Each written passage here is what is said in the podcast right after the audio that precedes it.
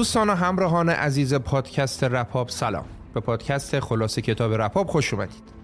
در اینجا من امیر سودبخش و همراه ایمان نژاد احد هر بار برای شما خلاصه یک کتابی رو که به هر نحوی به تاریخ مرتبط باشه رو روایت می‌کنیم.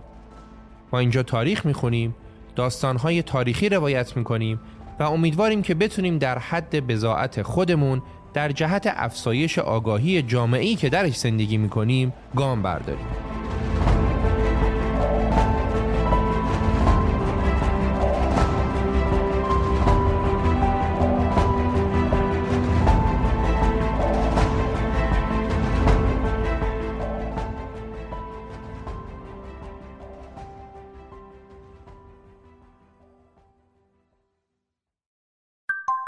حامی این قسمت نرم افزار سیارم داناست. تو دنیای کسب و کار امروز دیگه دوران کاغذ و دفتر گذشته و اگه بیزینسی می‌خواد از رقباش جا نمونه باید با یه سیارم قوی بتونه سهم بیشتری از بازار رو بگیره. کاری که سیارم دانا هم برای شما می‌کنه دقیقا همینه. منتها علاوه بر این دانا بعد از فرایند فروش برای مدیریت و نگهداشت مشتریان شما هم راهکار داره و با گزارشات و داشبورد هایی که سیارم دانا به شما میده شما می‌تونید در لحظه از وضعیت مشتریانتون مطلع بشید و برای راضی نگه داشتن اونا برنامه ریزی کنید. تست کردن نرم افزار دانا هم مجانیه. می‌تونید همین الان از طریق لینکی که توی توضیحات هستش دوره 14 روزه رایگانش رو داشته باشید. اگر هم خواستید خرید کنید می‌تونید با کد تخفیف رخ 20 ROKH 20 20 درصد تخفیف بگیرید. کتابی که برای این اپیزود انتخاب کردیم کتابی با عنوان دوره مکارتی از سری کتاب‌های چشماندازهایی به تاریخ معاصر جهان از انتشارات قغنوس. موضوع این کتاب بررسی دوران اقتدار مکارتی در آمریکا و در زمان جنگ سرد بین آمریکا و شورویه. دورانی که ترس از نفوذ کمونیست در آمریکا باعث شد که اتفاقات عجیبی تو این کشور بیفته. مطابق توضیحاتی که کتاب داره ما اول یه مقدمه کامل از جو جامعه آمریکا بعد از جنگ جهانی دوم و سوژه‌ای که کتاب می‌خواد بررسی کنه ارائه میدیم و بعدش هم میریم سراغ اصل داستان. با پایان یافتن جنگ جهانی دوم، جنگ سرد بین شوروی کمونیست و ایالات متحده آمریکای امپریالیسم شروع شد. دو کشوری که در جنگ متحد و در کنار هم بودند ولی حالا رو در روی هم قرار گرفته بودند. مدت کوتاهی بعد از پایان جنگ، شوروی کشورهای اروپای شرقی از جمله رومانی، بلغارستان، مجارستان و لهستان رو فتح کرد. سال 1948 چکسلواکی هم به بلوک شرق پیوست و بعدش هم با محاصره برلین در آلمان شوروی تونست به قول وینستون چرچیل با پرده آهنین اروپا رو تقسیم کنه. ولی جاه طلبی کمونیستا در شوروی محدود به اروپا نبود. در خاور دور هم شوروی به ماوتس تونگ رهبر کمونیستای چینی کمک می‌کرد که ماو دولت ضد کمونیست چین رو سرنگون کنه تا در چین هم کمونیستا بتونن قدرت رو مثل شوروی در دست بگیرن. کمونیست از شوروی به آمریکا هم رسیده بود و کمونیستا تونسته بودن در ادارات دولتی آمریکا هم نفوذ زیادی داشته باشند. من جمله در وزارت امور خارجه آمریکا. دست کم ده 20 نفر از کمونیستا در مناسب حساس وزارت امور خارجه و وزارت خزانهداری ایالات متحده آمریکا مشغول به کار بودند و حتی یکی از اونا به مقام دستیاری رئیس جمهور آمریکا هم رسیده بود. در میون این افراد میشه به الجرهیس و سولومون آدلر اشاره کرد. الجرهیس یکی از مقامات عالی رتبه وزارت امور خارجه بود و وقتی که اروپای شرقی در کنفرانس یالتا به شوروی واگذار شد ایشون دست راست رئیس جمهور آمریکا فرانکلین روزولت بود. سولمون آدرل هم نماینده وزارت خزانهداری آمریکا در چین بود. وقتی در تحقیقات مربوط به امنیت و وفاداری نقش کمونیستی سولومون آدرل افشا شد، ایشون استعفا داد و رفت به چین تا بقیه عمرش رو در خدمت کمونیستای چینی باشه. یه نفر دیگه هم شخصی بود به نام جان لاتنر. جان لاتنر یکی از مقامات پیشین حزب کمونیست در دادگاهی در نیویورک شهادت داد که در سال 1949 به دانشجوهای حزب کمونیست آموزش داده می‌شد که اگه جنگی بین اتحاد شوروی و آمریکا در بگیره وظیفه هر کمونیستی اینه که از اتحاد شوروی دفاع کنه و حتی در صورت لزوم علیه کشور خودش هم بجنگه. تو اون دوران آمریکایی ها از تحرکاتی که شوروی برای گسترش حوزه نفوذش در کشورشون انجام می‌داد اصلا دل خوشی نداشتن و نگران گسترش کمونیست در آمریکا و البته در سراسر جهان بودند. به نظر خیلی از آمریکایی ها شوروی متحد پیشین حالا تبدیل شده بود به یه دشمن خطرناک. حالا دیگه از شوروی به نام متحد یاد نمی‌شد و آمریکایی ها از شوروی به نام تهدید سرخ یاد می‌کردند. رئیس FBI آقای ادگارد هوور به اعضای کمیته سنای آمریکا گفت که حدود 50 درصد از اعضای حزب کمونیست در صنایع اصلی کشور مشغول به کارن و اونا می‌تونن در صورت وقوع شرایط اضطراری در صنایع مهم و حیاتی حوزه دفاعی کارشکنی کنند. تعداد آمریکاییایی که با ادگارد هوور هم عقیده بودند هم در میون شهروندان عادی و هم در بین سیاستگزارای آمریکا روز به روز بیشتر می‌شد. در سال 1947 هوور رئیس FBI در اظهاراتش در برابر کمیته بررسی فعالیت‌های ضد آمریکایی مجلس نمایندگان حزب کمونیست ایالات متحده را اینطور توصیف کرد. سازماندهی کمونیستا حتی از سازماندهی نازی ها هم بهتره. اونا در پی تضعیف آمریکا هستند و هدفشون هم سرنگونی دولت ماست. پرواضحه که کمونیست های واقعی به چه چیزی وفادارن؟ اونا سرسپرده روسیان و نه ایالات متحده. اون زمان یک کمیته در آمریکا وجود داشت به نام کمیته بررسی فعالیت های ضد آمریکایی. این کمیته در طول جنگ جهانی دوم وظیفش این بود که هوادارای نازی ها رو شناسایی کنه. ولی با پایان جنگ شرح وظایف این کمیته هم عوض شد و وظیفش شد شناسایی کمونیستا و تهدیدات کمونیستی. کمیته بررسی فعالیت های ضد آمریکایی قدرت زیادی هم داشت. اعضای این کمیته می‌تونستن برای شاهدا احزاریه صادر کنند و اونا رو تحت فشار بذارن تا اسامی کسایی رو که حدس می‌زنن یا اطمینان دارن کمونیست یا هوادار کمونیست و شوروی هستن رو در اختیار اونا بذارن. کمیته بررسی فعالیت های ضد آمریکایی در سال 1948 حتی مبارزاتی رو برای پاکسازی هالیوود از تمام عناصر چپگرا شروع کرد که برگزاری جلسات دادرسی این جریان پاکسازی هم کلی جنجال داشت. استودیوهای هالیوود به منظور ممانعت از برگزاری جلسات دادرسی بیشتر و همچنین برای بازگردوندن اعتماد عمومی خودشون اومدن خودجوش فهرست سیاهی از افرادی که به اونها زن وابستگی یا هواداری از کمونیست ها زده می‌شد رو تهیه کردند. افراد این فهرست تا زمانی که تو کمیته تبرئه نشدن و اسمشون از این فهرست پاک نشده بود کار در هالیوود براشون بسیار سخت و عملا نشدنی بود تو این فهرست اسم خیلی از افراد مشهور از جمله چارلی چاپلین بازیگر و کارگردان و آرتور میلر نمایشنامه نویس اومده بود تهیه فهرست سیاه هالیوود و جلسات دادرسی کمیته جو بدبینی حاکم بر جامعه آمریکا رو تشدید کرد. پاییز 1949 دولت دست به شدت عمل زد و رهبرای حزب کمونیست آمریکا را دستگیر کرد. حزب کمونیست که تا قبل از این مثل بقیه احزاب فعالیت روتین خودشو داشت دیگه انگار عملا اجازه فعالیت نداشت. اوضاع وقتی بدتر شد که تو همون سال که سه چهار سال بعد از پایان جنگ جهانی دوم محسوب می‌شد کمونیستا در چین هم به قدرت رسیدند و علاوه بر اون اتحاد شوروی که بر نیمی از اروپا سلطه داشت موفق شد اولین بمب اتمیش هم آزمایش کنه. آمریکایی هایی که قبل از این هم نگران گسترش نفوذ کمونیست و اتحاد شوروی بودند بمب اتم رو دیگه تهدید جدی علیه امنیت ملیشون می‌دونستند و البته خیلی هاشون هم متقاعد شده بودند که شوروی برای ساختن بمب اتم از نیروهای خارجی من جمله از کمونیست های آمریکایی کمک گرفته یه سال بعد در سال 1950 بیاعتمادی و ترس آمریکایی ها از شوروی کمونیست و کمونیست ها جنون آمیز شده بود. در روزهای پایانی این سال موج ضدیت با کمونیست در کشور ایالات متحده به بالاترین حد خودش رسیده بود.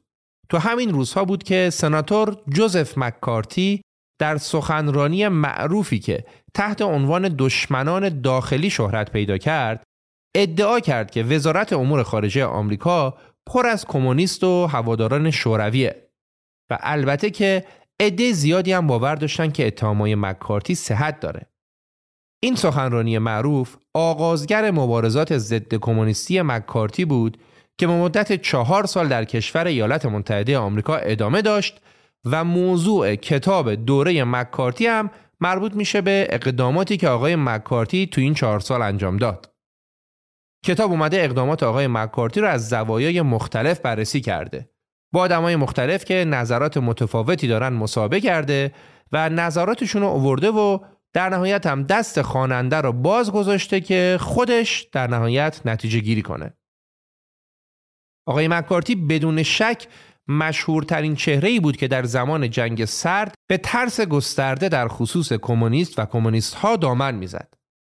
اقدامات آقای مکارتی و قدرتی که گرفته بود انقدی زیاد بود که کلمنت آتلی نخست وزیر انگلستان به پارلمان انگلیس گفته بود گاهی شک می‌کنه ژنرال آیزنهاور رئیس جمهور آمریکاست یا جو مکارتی بریم ببینیم که کتاب درباره این چهار سالی که آقای مکارتی قدرت زیادی در دست داشت و علیه نفوذ کمونیست در آمریکا مبارزه می کرد چه نوشته؟ کتاب دوره مکارتی با ویراستاری مایرا ایمیل و ترجمه خانم فاطمه شاداب از انتشارات ققنوس Now, this is a pledge that I make. If I am charged by you people to be the responsible head of the executive department, it will be my initial responsibility to see that subversion, disloyalty is kept out of the department. We will always appreciate and welcome congressional investigation, but the responsibility will rest squarely on the shoulders of the executive, and I hold that there are already ample powers in the government to get rid of these people if the executive department is really concerned in doing it. We can do it absolute assurance.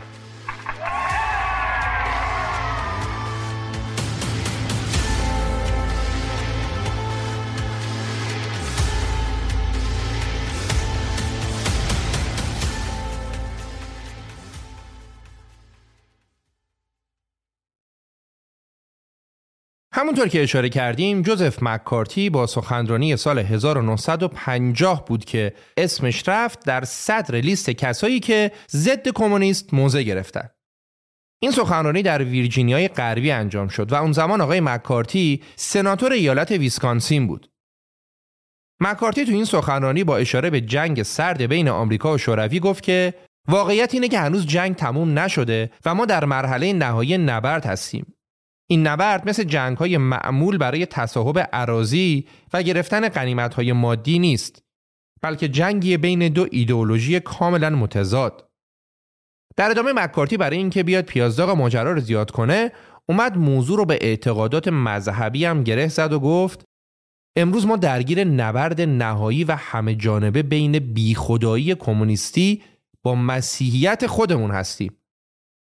مکارتی گفتش که بذاره یه راست بریم سراغ رهبر کنونی کمونیست یعنی جوزف استالین استالین به تازگی گفته فقط ذهن بیمار ممکنه فکر کنه که انقلاب کمونیستی رو میشه در چارچوب دموکراسی مسیحی و با روش های صلح طلبانه مسیحی پیش برد. در این صورت فرد انقلاب کمونیستی رو دست کم گرفته. مکارتی گفت ببینید چقدر استالین ضد مذهبه. ما اگه این واقعیت رو نپذیریم و مقاومت نکنیم به زودی باید بهای سنگینی بابت این موضوع بپردازیم. آخر سخنرانی مکارتی گفت که من فهرستی از اسامی 205 نفر از کارکنان وزارت امور خارجه رو که عضو حزب کمونیست بودن رو درآوردم. کسانی که هنوز هم کم و بیش در این وزارتخونه مشغول به کارن و بر سیاست خارجی کشور ما دارن تأثیر می‌ذارن. بعد هم مکارتی اشاره کرد به آقای الجرهیس از کارکنان عالی رتبه وزارت امور خارجه که قبلا گفتیم کمونیست بود و ارتباطش با کمونیستا مهرس شده بود و گفت که همونطور که می‌دونید اخیرا در وزارت امور خارجه یکی از خیانتکاران به کشور رسوا شده و وزیر امور خارجه به کسی اعتماد کرده بوده که مرتکب نفرت انگیزترین گناه ممکن یعنی خیانت به کشور و مردم آمریکا شده.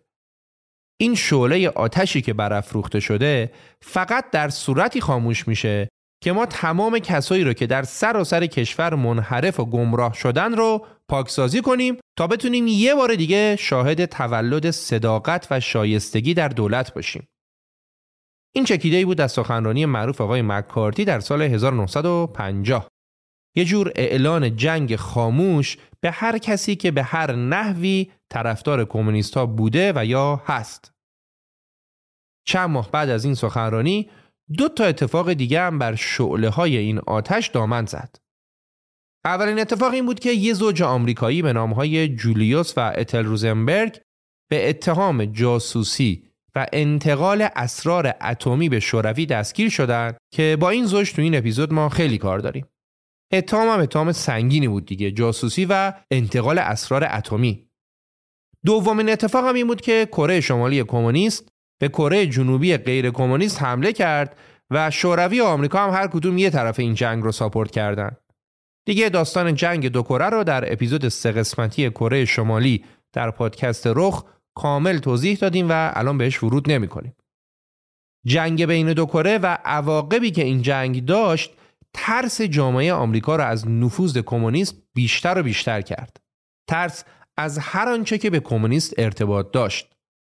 این ترس و جوی که به همراه داشت از اواخر دهه 1940 منجر به شروع روند ارعاب و انگ زدن در بین مردم شد که آره تو کمونیستی تو با فلانی ارتباط داری و این حرفا ترس و انگ زدن این که تمام کشور آمریکا رو در بر گرفته بود و این ترس ویژگی بارز دوره مکارتی شد ترس آمریکایی‌ها از غلبه کمونیستا به سناتور جوزف مکارتی این امکان رو داد تا کمیته به ریاست خودش تشکیل بده و تو این کمیته هر فرد یا گروهی که گمان می‌رفت کمونیست یا هوادار کمونیست باشه رو شناسایی و بازجویی و مجازات کنه.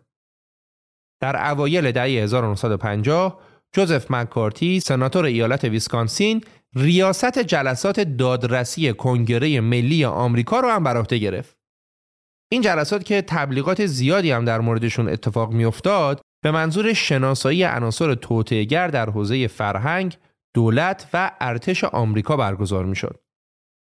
مکارتی همکاری نزدیکی هم با رئیس FBI و دوست صمیمیش آقای ادگارد هوور داشت و FBI به راحتی اطلاعاتی رو که برای ادامه جلسات دادرسی کمیته لازم بود رو در اختیار مکارتی میذاشت.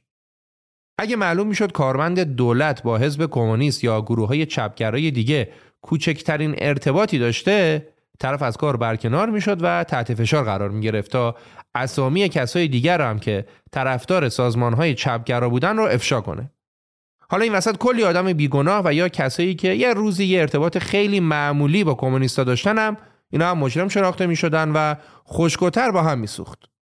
کمیته دولتی مکارتی به همه ارگان ها حمله می کرد و حتی کتابخونه ها هم بی نصیب نذاشت.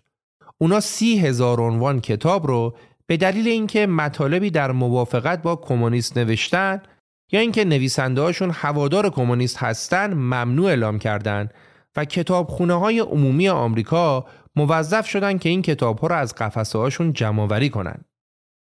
در انتخابات ریاست جمهوری سال 1952 مکارتی از دولت آیزنهاور حمایت کرد و آیزنهاور هم در عوض به مکارتی اجازه داد تا برگزاری جلسات دادرسی ضد کمونیستیشو ادامه بده.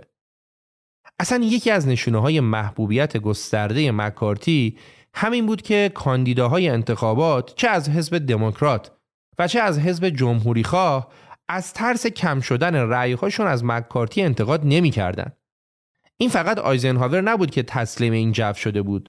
رئیس جمهور قبلی آمریکا آقای ترومن هم در دور دوم انتخاباتش کاملا تحت تاثیر جو ویرانگر ضد کمونیستی بود.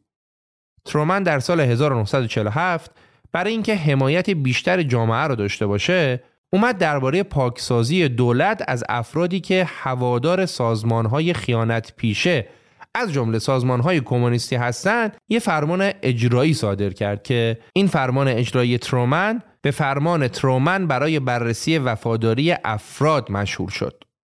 در این فرمان رئیس جمهور آمریکا گفت که برای حفظ نظام لازمه که افراد خیانتکار و توطئه‌گر از دولت ایالات متحده کنار گذاشته بشن. طبق این فرمان FBI موظف شد وفاداری بیش از دو میلیون کارمند دولت رو بررسی کنه و همچنین FBI باید صلاحیت افراد رو قبل از استخدام در مشاغل دولتی هم بررسی کنه. برای همین هم فهرستی از تمام سازمان های سراسر کشور که مشکوک به اعمال خرابکارانه بودن تهیه شد و این فهرست مدام هم بروز می‌شد و وفاداری اشخاص سنجیده می‌شد.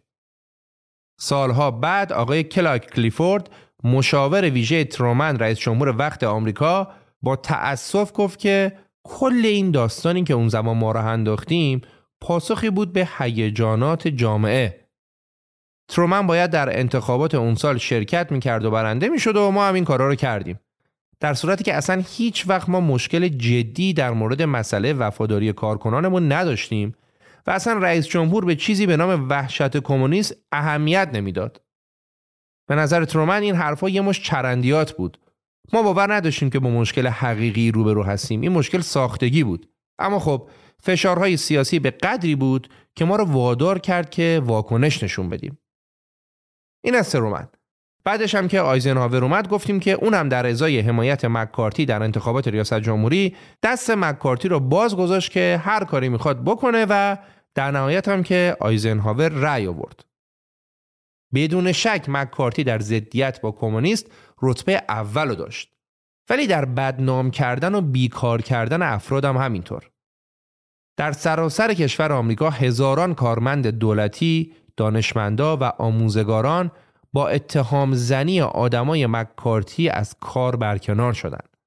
هزاران شهروند عادی از ترس این جو مهر سکوت بر لبشون زده بودند و می ترسیدن که اگه حرفی بزنن اونا هم قربانی بشن. کار به جایی رسیده بود که در مدارس صحبت از رابین هود به دلیل مضمون کمونیستیش ممنوع شده بود. مسئولان تیم بیسبال سرخهای سینسیناتی از ترس اینکه انگ اشتباهی بهشون زده نشه اسم تیم رو عوض کردن. میکی اسپیلن نویسنده داستانهای ماجراجویانه مایک هامر به جای اینکه تو داستاناش مثل دهه 1940 گنگسترا رو تعقیب کنه ترجیح داد در داستاناش به دنبال عناصر کمونیست خرابکار بگرده. جکی رابینسون اولین بازیکن سیاه پوست لیگ برتر بیسبال آمریکا دو سال بعد از اینکه تونست صد رنگین پوستی تیم بیسبال رو پشت سر بذاره حالا به کمیته بررسی فعالیت های ضد آمریکایی فراخونده شده بود تا درباره نفوذ کمونیستا در جامعه سیاه پوست ها بهشون اطلاعات بده. بعضیا می‌گفتن اینکه کمونیست ها رو از دولت بیرون کنیم کار خیلی خوبیه اما مکارتی خودش داره روش های کمونیستی رو به کار می‌گیره. هالیفیلد یکی از اعضای کنگره آمریکا گفته بود که هیتلر هم در مبارزات انتخاباتیش از روش بدنام کردن افراد استفاده می‌کرد و با ترور شخصیت آدما اونا رو منزوی و از جامعه ترد می‌کرد. اتفاقی که در دوره مکارتی هم افتاد. هالیفیلد میگه در خیلی از موارد فردی که توسط دار و دسته مکارتی متهم میشه فرصتی پیدا نمی‌کنه تا در مقابل افکار عمومی در جایگاهی برابر با اتهام زننده از خودش دفاع کنه. اینا روشهایی هستن که دموکراسی رو به نابودی میکشونن و وقتی دموکراسی از بین بره فاشیسم یا کمونیسمه که جاش رو پر می‌کنه. هالیفیلد میگه به افراد حقیقی و سازمان ها اتهام کمونیست یا فاشیست بودن می‌زنن و اونا رو مجازات می‌کنن در حالی که حق برگزاری دادگاه عادلانه و منصفانه، حق دفاع از خود، حق برخورداری از فرصت برابر و انتشار دفاعیات متهما رو نادیده می‌گیرن. همه ما می‌دونیم دموکراسیمون از آزادی نشأت گرفته و به هر آمریکایی این فرصت داده شده که آزادانه فکر کنه. آزادانه با همسایه‌هاش در مورد اندیشه‌هاش گفتگو کنه و چنین امکانی فقط زمانی میسر میشه که همسایه ما هم بتونه آزادانه در مورد افکارش و درباره هر چیزی بدون ترس و نگرانی از مجازات و سرکوب با ما صحبت کنه. اگر بیان اندیشه ها و نظرها به هر شکلی محدود بشه یا فرصت نتیجهگیری و استنباد از شهروند گرفته بشه در واقع اونا از حق آزادی بیان و آزادی تجمع یعنی اصولی که بنیانگذاران کشور آمریکا به مردم اعطا کردن محروم میشن. هالیفیلد صحبت خودش رو با نقل قولی از ولتر نویسنده و فیلسوف فرانسوی به پایان می‌بره. ولتر میگه به چیزی که میگی اعتقاد ندارم ولی اگه لازم باشه تا پای جونم ایستادگی می‌کنم تا تو حق ابراز عقیدت رو داشته باشی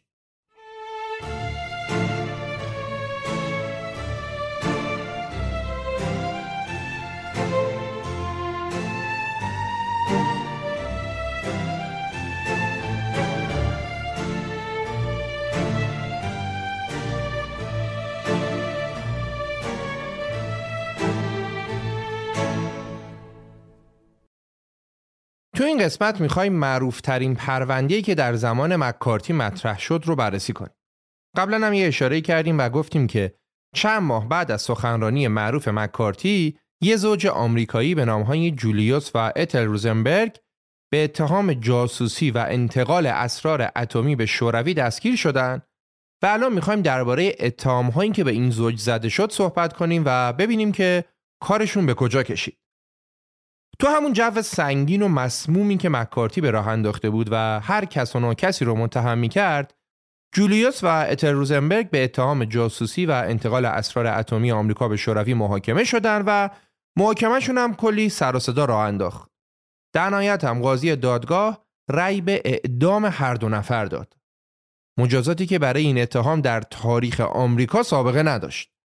کلی تظاهرات و گرد همایی هم برای شکستن این رأی برگزار شد ولی تشکلهای مردمی هر کاری کردن که جلوی این حکم رو بگیرن به جایی نرسیدن. حتی یه عده پاشدن رفتن لندن و خودشون رو به نزدیکی های اقامتگاه چرچیل رسوندن و یه نامه هم براش نوشتن و ازش خواستن که بیاد وسادت کنه و با آیزنهاور رئیس جمهور آمریکا صحبت کنه. ولی چرچیل پاسخ نامه رو اینطور داد. مداخله در این موضوع در حیطه اختیارات یا وظایف من نیست. امضا وینستون چرچیل قبلش هم از ملکه انگلیس درخواست کمک کرده بودن که اونم پاسخ مثبتی به درخواست کننده ها نداده بود. در داخل آمریکا هم که دیوان عالی درخواست تعلیق حکم اعدام رو نپذیرفت و آیزنهاور رئیس جمهور آمریکا هم فرجام خواهی برای تخفیف در حکم رو رد کرد. همه اینا دست به دست هم داد تا جولیوس و اتر روزنبرگ 5 آوریل 1951 به جرم انتقال اسناد اتمی به روسیه در دوران جنگ جهانی دوم به مرگ محکوم بشن و در بامداد 19 جوان سال 1953 جولیوس 35 ساله و اتل 38 ساله با صندلی الکتریکی اعدام شدند. در تاریخ آمریکا این زوج اولین افراد غیر نظامی بودند که به جرم جاسوسی اعدام شدند. اما ماجرا همینجا تموم نشد. قاضی دادگاه روزنبرگ ها شخصی بود به نام قاضی کافمن. این آقای کافمن روزنبرگ ها رو به جرم خیانت محکوم کرده بود و خیانت هم در قانون اساسی آمریکا قشنگ تعریفش مشخص بود. خیانت عبارت بود از کمک به دشمن در زمان جنگ در حالی که اتهام روزنبرگ ها کمک به شوروی در زمان جنگ بود که خب شوروی در زمان جنگ دشمن آمریکا نبود متحدش بود. برای همین دادگاه اومد اونها رو به جرم اینکه باعث مرگ 50 هزار سرباز آمریکایی شدن اعدام کرد. در حالی که اونا به اتهام جاسوسی محاکمه شده بودن. یعنی روزنبرگ به جرایمی محکوم شدن که برای اون محاکمه نشده بودن. حالا موضوع مهمترم این بود که برای روند دادرسی در دادگاه از شهادت دروغ استفاده شده بود. شاهدهای اصلی در پرونده روزنبرگ ها برادر و زن برادر اتر روزنبرگ بودند. و نکته اینجا بود که دولت اسنادی رو علیه شاهدها در دست داشت که ممکن بود برای خود شاهدها هم مجازات سنگینی در حد اعدام در نظر بگیرن. و انگار دادگاه اومده بود یه جور گروکشی و اخخازی کرده بود و شاهدها رو مجبور به شکایت دروغ کرده بود. یا همکاری یا مرگ. برادر و زن برادر اتر روزنبرگ چند بار شهادتشون رو عوض کردن و دقیقا حرفایی رو زدن که دادستان می‌خواست بزنن. جالبتر این که خود اتر روزنبرگ چهل و پنج روز بعد از دستگیری شوهرش دستگیر شد و در حقیقت وقتی دار دسته مکارتی متوجه شدن که جولیوس روزنبرگ حاضر نیست اعتراف بکنه اومدن همسرش رو دستگیر کردن تا ازش به عنوان اهرام فشار استفاده کنن اما مشکل دادستان این بود که چطور باید اصلا اتر رو محکوم می‌کردن؟ دولت می‌دونست که اتل روزنبرگ بیگناهه. پس با چه مدرک و شواهدی باید دستگیرش می‌کردن؟ اونا آمدن بررسی کردن دیدن که اتل قبلا ماشین نویس بوده و گفتن که بله تو حتما اسرار بمب اتم رو تایپ کردی. همسرت گفته تو هم تایپ کردی و دادی به شوروی. بعدش هم زن برادرش اومد تو دادگاه شهادت داد که بله اتل این اسرار رو تایپ کرده. پشت‌بندش هم برادر اتل هم شهادت داد و تمام. به همین مسخرگی. حالا سالها بعد و در پنجم دسامبر 2001 برادر اتل در یک برنامه تلویزیونی که در سراسر سر کشور پخش می‌شد اقرار کرد که در محاکمه جولیوس و اتل روزنبرگ به اصرار دادستان شهادت دروغ داده.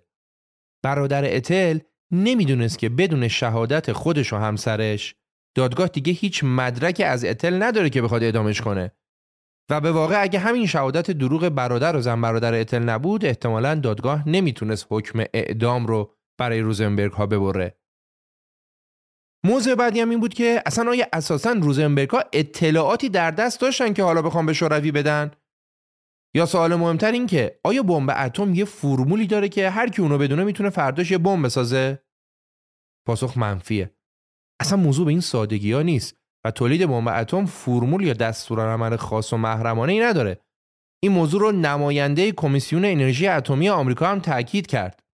نه ماه بعد از اعدام جولیوس و اتل روزنبرگ با صندلی الکتریکی نیویورک تایمز در نسخه 17 مارس 1954 از سخنگوی کمیسیون انرژی اتمی نقل کرد که وقتش رسیده که آمریکایی ها دست از مسخره بازی بردارن و در مورد اینکه اسرار بمب اتمی از اونا دزدیده شده دیگه حرف نزنن. ایشون گفت اطلاعات مربوط به تولید بمب اتمی و بمب هیدروژنی چیزایی نیستن که قابلیت سرقت شدن و انتقال به بیگانگان رو داشته باشند. در کنار همه اینا در دادگاه روزنبرگ ها بیطرفی قضایی قبل از برگزاری دادگاه کلا فاتحش خونده شده بود و قاضی کافمن که به نفرت داشتن از کمونیستا مشهور بود خودش تلاش کرده بود که این پرونده رو به دست بگیره. اسناد FBI نشون می‌داد که قاضی کافمن تلاش زیادی کرده بود که اجرای حکم اعدام رو اصلا تسریع کنه و روند استیناف رو هم مختل کنه که خب موفق هم شده بود. علاوه بر این مطابق اسناد موجود آخرین درخواست جولیوس و اتر روزنبرگ برای فسخ حکمشون در جوان 1953 بوده. این درخواست به قاضی کافمن تحویل داده شده بود ولی قاضی بدون برگزاری جلسه رسیدگی درخواست اونا را رد کرد. روند دادرسی و اعدام روزنبرگ ها با همدستی مکارتی و جی ادگارد هوور رئیس اف بی آی و قاضی کافمن طبق برنامه پیش رفت و در نهایت منجر به اعدام اونا شد. در سال 1960 هفت سال بعد از اعدام روزنبرگ ها کمیته ملی بررسی مجدد پرونده جولیوس و اتر روزنبرگ تشکیل شد و اعضای کمیته مأموریت پیدا کردند که دوباره پرونده رو بررسی کنند. نتیجه بررسی هم این بود که به چهار دلیل جولیوس و اتر روزنبرگ ناعادلانه محاکمه و محکوم شدند. دلیل اول اینکه حکم جولیوس و اتر روزنبرگ بر اساس رأی دادگاه یا هیئت منصفه صادر نشده بلکه عقاید شخصی و توهم و اشتباه قاضی پرونده که روند قضایی رو خدشدار کرده اساس صدور حکم بوده. دلیل دوم این که دادستانی آگاهانه به شهادت کسانی که سوگند دروغ خوردن یا شهادت‌های بیپشتوانه دادن استناد کرده. دلیل سوم این که دولت می‌دونست که اتر روزنبرگ گناهکار نیست ولی همسرش رو با تهدید صدور حکم مرگ برای اتل متقاعد کرد تا اعتراف کنه و افراد دیگری هم بیاد متهم کنه. و دلیل چهارم این که اصلا جولیوس و اتر روزنبرگ طبق قانون اشتباهی که حکم مرگ رو مجاز می‌دونست محکوم شدن. ولی خب همه اینا دیگه نوشدارو بعد از مرگ سهراب بود. اجازه بدید این بخش از اپیزود رو با شعر زیبایی از زنده یاد هوشنگ ابتهاج به پایان ببریم که البته در کتاب بهش اشاره نشده. هوشنگ ابتهاج شعری رو به نام برای روزنبرگ ها سرود که بخشی از این شعر رو براتون می‌خونم. خبر کوتاه بود. اعدامشان کنید. خروش دخترک برخاست لبش لرزید دو چشم خسته اش از اشک پر شد گریه را سر داد و من با کوششی پردرد اشکم را نهان کردم چرا اعدامشان کردند؟ می‌پرسد ز من با چشم اشکالود عزیزم دخترم آنان برای دشمنی با من برای دشمنی با تو برای دشمنی با راستی اعدامشان کردند. عزیزم پاک کن از چهره اشکت را زجا برخیز. تو در من زنده ای من در تو ما هرگز نمی میریم من و تو با هزاران دگر این راه را دنبال می‌گیریم. از آن ماست پیروزی از آن ماست فردا با همه شادی و بهروزی. عزیزم کار دنیا رو به آبادی است و هر لاله که از خون شهیدان میدمد امروز نوید روز آزادی است.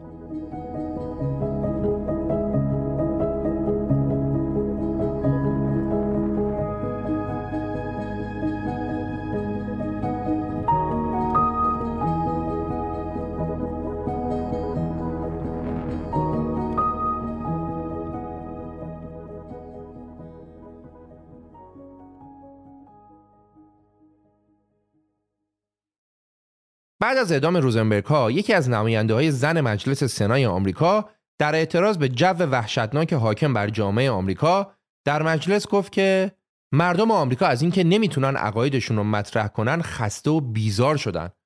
اونا میترسن که در صورت ابراز عقیده مخالفشون به اونا انگ فاشیست یا کمونیست بزنن. اون ادامه داد اون چه که امروز در آمریکا وجود داره دیگه آزادی بیان نیست. مردم آمریکا از اینکه می‌بینن به افراد بیگناه انگ گناهکار زده میشه و افراد گناهکار تبرئه میشن خسته شدن. من زن هستم و نگران مادران، همسران، خواهران و دخترانی هستم که در جریان مباحثات سنا به اعضای خانواده هاشون انگهای سیاسی زده شده. ولی خب جدای نظرات این خانوم اینطوری هم نبود که مکارتی و طرز تفکر مکارتیسم در اون زمان طرفدار نداشته باشه. تعداد طرفدارای مکارتی در همون مجلس سنا هم اصلا کم نبود.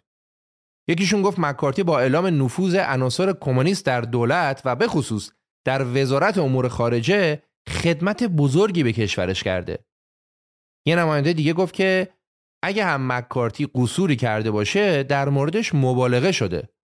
به نظر ایشون جنگی که مکارتی علیه کمونیستا به انداخته بود نشون دهنده عشق اون به کشورش و حمایت از میهنش بوده. این نماینده در ادامه گفت که شواهد داله بر جاسوسی قبل از اعلان جنگ مکارتی هم وجود داشت. در اواخر دهه 1940 اسامی تعداد زیادی از آمریکایی‌های خائن که در مناسب دولتی مشغول به کار بودند فهرست شد.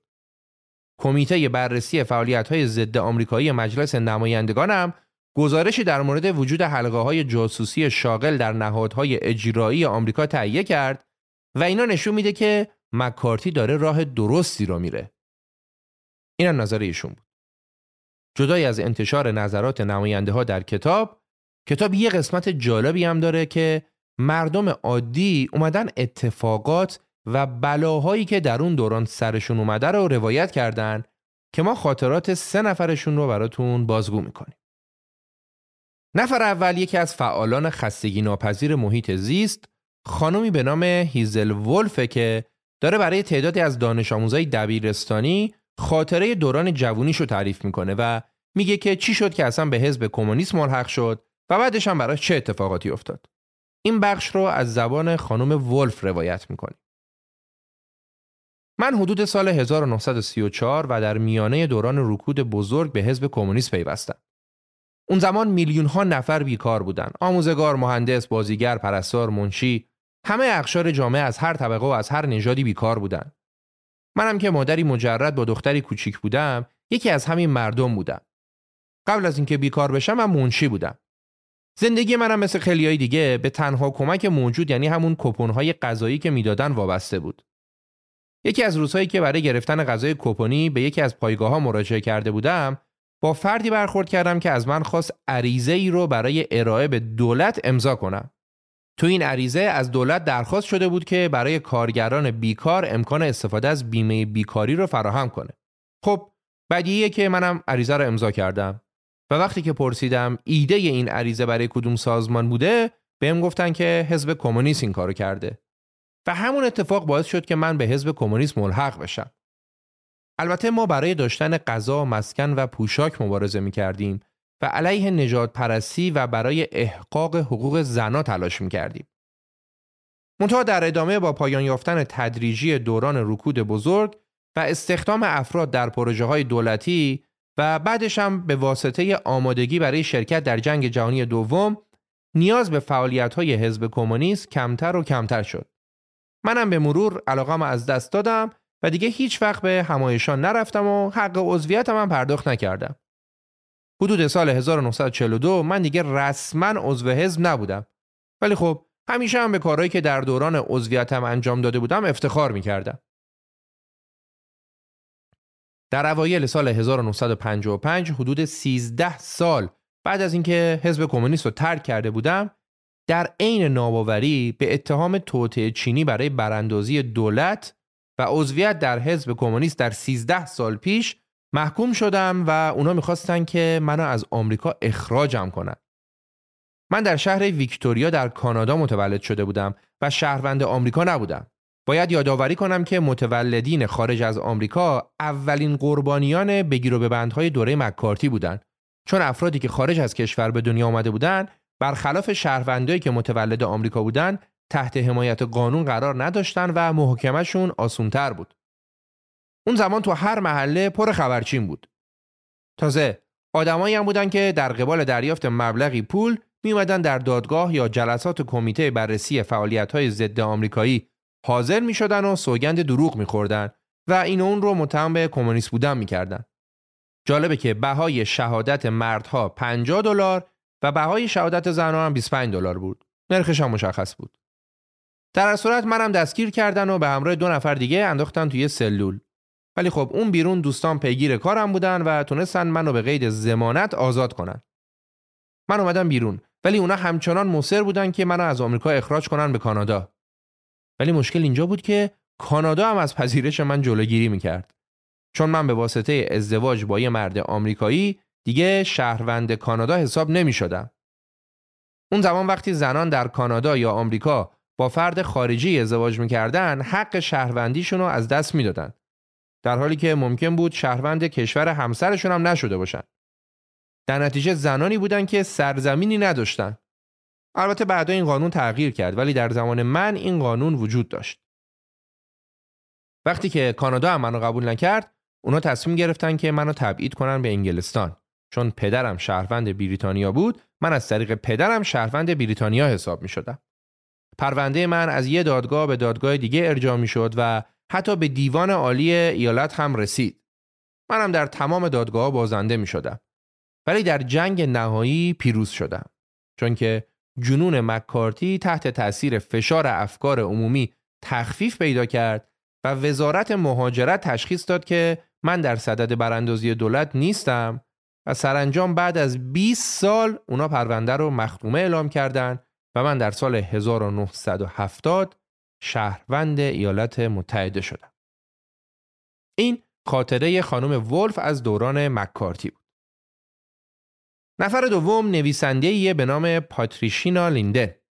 ایشون به عنوان کسی که در دهه 1950 کودک بوده می‌خواد وضعیت زندگی کودکهایی رو توضیح بده که در دهه 1950 زندگی می‌کردن و والدین یا یکی از اعضای خانوادهشون کمونیست یا هوادار کمونیستا بودن. این قسمت هم از زبون خانم پاتریشیا روایت می‌کنه. خانم پاتریشیا میگه در دهه 1950 عموی من یکی از رهبرای کمونیست بود و برای اینکه دستگیر نشه مجبور بود زندگی زیرزمینی داشته باشه و همیشه هم در حال فرار باشه. منم مثل بقیه اعضای خانواده همش میترسیدم که نکنه به خاطر عموم پدرم شغلش رو از دست بده. وقتی حدوداً 13 ساله بودم در اوج دوران مکارتی یه روز بعد از ظهر پدرم صدام زد و بهم گفت که قرار عموت ناپدید بشه. من پرسیدم منظورت از ناپدید شدن یعنی چی؟ پدر جواب داد حزب تصمیم گرفته بعضی از رهبرانش در دادگاه حاضر بشن و به زندان بیفتن و بعضی دیگه هم آزاد بمونن. ولی این عده که آزادن باید زندگی پنهانی داشته باشن تا دستگیر نشن. پرسیدم اما الان کجاست؟ پدرم آهسته گفت این یه اصل انقلابی قدیمیه که هیچ وقت نباید بدونی فامیل های انقلابی چی کار می‌کنن و کجا هستن. چون اگه دستگیر بشی و چکنجت کنن تو نمی‌تونی به اونها خیانت کنی. چون اصلا چیزی نمی‌دونی که بخوای اقرار کنی. من تا اون سن 13 سالگی هیچ وقت انقدر نترسیده بودم. ولی در هر صورت به حرفای پدرم گوش کردم. همون شب همونطور که پدرم پیش بینی کرده بود سر و کله اف بی آی پیدا شد. دو مأمور کلاه شاپو به سر سوار بر خودروی آبی کمرنگی جلوی خونمون ایستادن. پدرم گفت اونا تلفنم شنود می‌کنن. پس برای گفتگو با فامیل از تلفن استفاده نکنید و مراقب باشید کدوم همسایه‌ها در مورد افراد فامیل زیاد پرس‌وجو می‌کنن. چون احتمالاً آی بین اونا هم مأمور داره. اون روزها گفتگوهای اینچنینی بین والدین چپگرا و فرزندانشون معمول بود. ما همه تجربه وحشتناک مردای غریبه ای رو که کت و شلوار تیره به تن داشتن و زنگ خونمون رو می‌زدن و می‌خواستن با پدر مادرمون صحبت کنن و دنبال افراد فامیلمون میگشتن رو داشتیم. کسایی که تلفنامون رو شنود می‌کردن و در بین همسایه هامون جاسوس میذاشتن. بزرگترین ترسم این بود که پدرم شغلش رو از دست بده پدرم یکی از مقامات منتخب اتحادیه بین المللی کارگران لنگرگاه بود. هیچ وقت روزی رو که احزاریه حضور در برابر کمیته بررسی فعالیت‌های ضد آمریکایی مجلس به دست پدرم رسید رو از یاد نمی‌برم. به ما بچه ها یاد داده بودن در شرایط ناگوار چطور از خودمون مراقبت کنیم. والدینم در مورد چشماندازهای سیاسی و تاریخچه ایدئولوژی فکریشون مطالبی رو به ما یاد داده بودند و ما یقین داشتیم دیدگاه ما دیدگاه درست و حقیقیه و به این ترتیب ما با احساس روشنفکری و برتری مسلح شده بودیم. وقتی خبر حضور پدرم در کمیته بررسی فعالیت‌های ضد آمریکایی رسانه‌ای شد، خیلی از همکلاسیام در مدرسه برخورد تندی با من داشتن. حتی دوشیز کوین که تا اون زمان معلم مورد علاقم بود، به هم گفت که تو خانوادت بابت طرز فکرتون خجالت نمی‌کشین؟ دوستای هم دیگه اجازه نداشتن بیان خونه ما و من در حالی که فقط 13 سالم بود باید همه این فشارها رو تحمل می کردم و تازه می‌دونستم که وضعیت بچه های دیگه ای که مثل من خانوادشون کمونیستن از منم بدتره. این وضعیت کودکهایی بود که در اون دوران اسیر ایدئولوژی و سیاست والدین و دولتشون شده بودن. اینم روایت دوم. و اما روایت آخر از زبان یک دانشمندیه که توی شرکتی داشته کار می‌کرده و یهو یه اتفاقی براش میفته که مسیر زندگیشو عوض می‌کنه. این قسمت رو از زبون آقای جری منهایم روایت می‌کنیم. حدود سال 1949 من توی شرکت آیتی در نیوجرسی در بخش پژوهش و توسعه کار می‌کردم. اونجا ما کارهای زیادی می‌کردیم که یکیش هم مربوط به صنعت ساخت موشک می‌شد. بعد یه ده ماهی که من اونجا مشغول به کار بودم یه روز از دفتر امنیتی شرکت اومدم بالا. سرم و گفتن که باید بریم تو دفتر با هم دیگه صحبت کنیم. منم نگران رفتم ببینم چی شده. تو دفتر به من گفتن که من از نظر امنیتی عنصر خطرناکی به شمار میرم. اونا اطلاعات بیشتری هم در اختیار من نذاشتن و ازم خواستن بیدرنگ محل کارم رو ترک کنم. یکی از کارکنان بخش امنیتی منو تو دفتر کارم همراهی کرد. تا وسایل و ظرف نهارم و بردارم و برم بیرون. اونا حتی یک لحظه منو تنها نمیذاشتن. انقدر از نظر اونا خطرناک بودم خیلی زود من فهمیدم که اصلا برای چی اخراج شدم. اونا فکر می‌کردن من رئیس گروه کمونیستی تو شرکتم و قرار شد که جلسه دادرسی به این اتهامم خیلی زود برگزار بشه. حالا چون شرکت ما یکی از شرکت های مرتبط با وزارت دفاع بود جلسه دادرسی من در پنتاگون برگزار شد. من تصمیم گرفتم افرادی رو که حاضر بودن به نفع من شهادت بدن و جمع کنم. بدیهیه که شهادت دادن ممکن بود یه خطرایی هم به دنبال داشته باشه. یه سری از افراد در پاسخ به تماسهای من و وکیلم واکنش های غیر قابل پیش بینی نشون دادن. بعضی از صمیمی ترین دوستان بهم گفتن که دیگه نمی‌خوایم باهات صحبت کنیم و دیگه با ما تماس نگیر. البته که چند نفری هم حاضر شدن به نفع من بیان شهادت بدن. خلاصه که جلسه دادرسی در برابر هیئت نظامی برگزار شد. تا جایی که یادم میاد دبیر جلسه یه آدم غیر نظامی بود. ولی بقیه افراد از نیروی زمینی، دریایی، رسته تفنگداران دریایی و نیروی هوایی بودن. اونا هیچ تجربه حقوقی و قضایی نداشتن. اونا این موضوع رو مطرح کردن که وقتی من در خدمت ارتش بودم درباره روزها حرفایی زده بودم که بوی کمونیست بودم می‌داده. در ادامه اونا به این نکته اشاره کردن که من تو خونم کتابی با عنوان اقتصاد سیاسی داشتم که نویسندش اقتصاددانی به نام لئونتیف کمونیست بوده. و خب درست هم گفتن من اون کتاب رو در حراجی به یک چهارم قیمت اصلیش خریده بودم. فکر می‌کردم موضوعش باید جالب باشه ولی خب هیچ وقتم فرصت نکرده بودم بخونمش. و حالا باید به خاطر یک کتاب نخونده مجازات می‌شدم. جلسه دادرسی اون روز فقط مختص منم نبود و همسرم سیلویا هم باید در جایگاه قرار می گرفت و به سوالات جواب می‌داد. اونا از سیلویا پرسیدن خانم سیلویا منهایم فرزند شما کارل به چه سازمانی وابسته است؟ سیلویا هم جواب داد پسرم فقط پنج سالشه. این چه سوال مسخره که می‌پرسید؟ اونا گفتن خانم منهایم والدین کمونیست از سنین پایینه که تفکرات کمونیستی رو به فرزندانشون تلقی می‌کنن. من همون موقع فهمیدم که تو این دادرسی ما هیچ شانسی نداریم. با این شیوه استدلال دیگه کار از کار گذشته بود.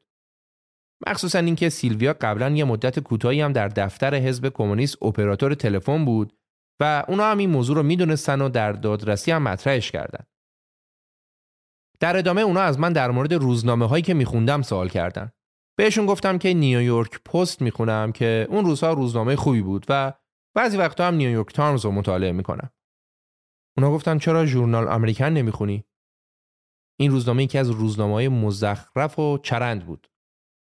بعدش هم پرسیدن زیاد به سینما میری؟ چون ما می‌دونیم که شما به تماشای یه فیلم روسی رفتید. همش از این سوالای مزخرف. جلسه دادرسی تموم شد و وقتی رأی به ما ابلاغ شد من متوجه شدم که کارم رو از دست دادم. دیگه مجبور بودم تحقیق و پژوهش رو بذارم کنار و با حداقل حقوق کارگری کنم. آدم مطرودی شده بودم که در جامعه حکم سایه رو داشت. حس بسیار وحشتناکی بود. توی مدت FBI همیشه ما رو تحت نظر داشت. بعضی وقتا یهو سوار ماشینمون می شدن و از همون سوالات مسخره میپرسیدن. بعضی وقتا هم همین سوالا رو از همسایه هامون میپرسیدن. یه بار دو تا جوون خوش قیافه از مامورای FBI در خونمون رو زدن و اومدن تو. اونا گفتن که ما می‌دونیم شما برای حزب کمونیست کار می‌کردید و اگه اسامی کسایی که با اونا همکاری می‌کردید به ما ندید ممکنه که مادرت از کشور اخراج بشه.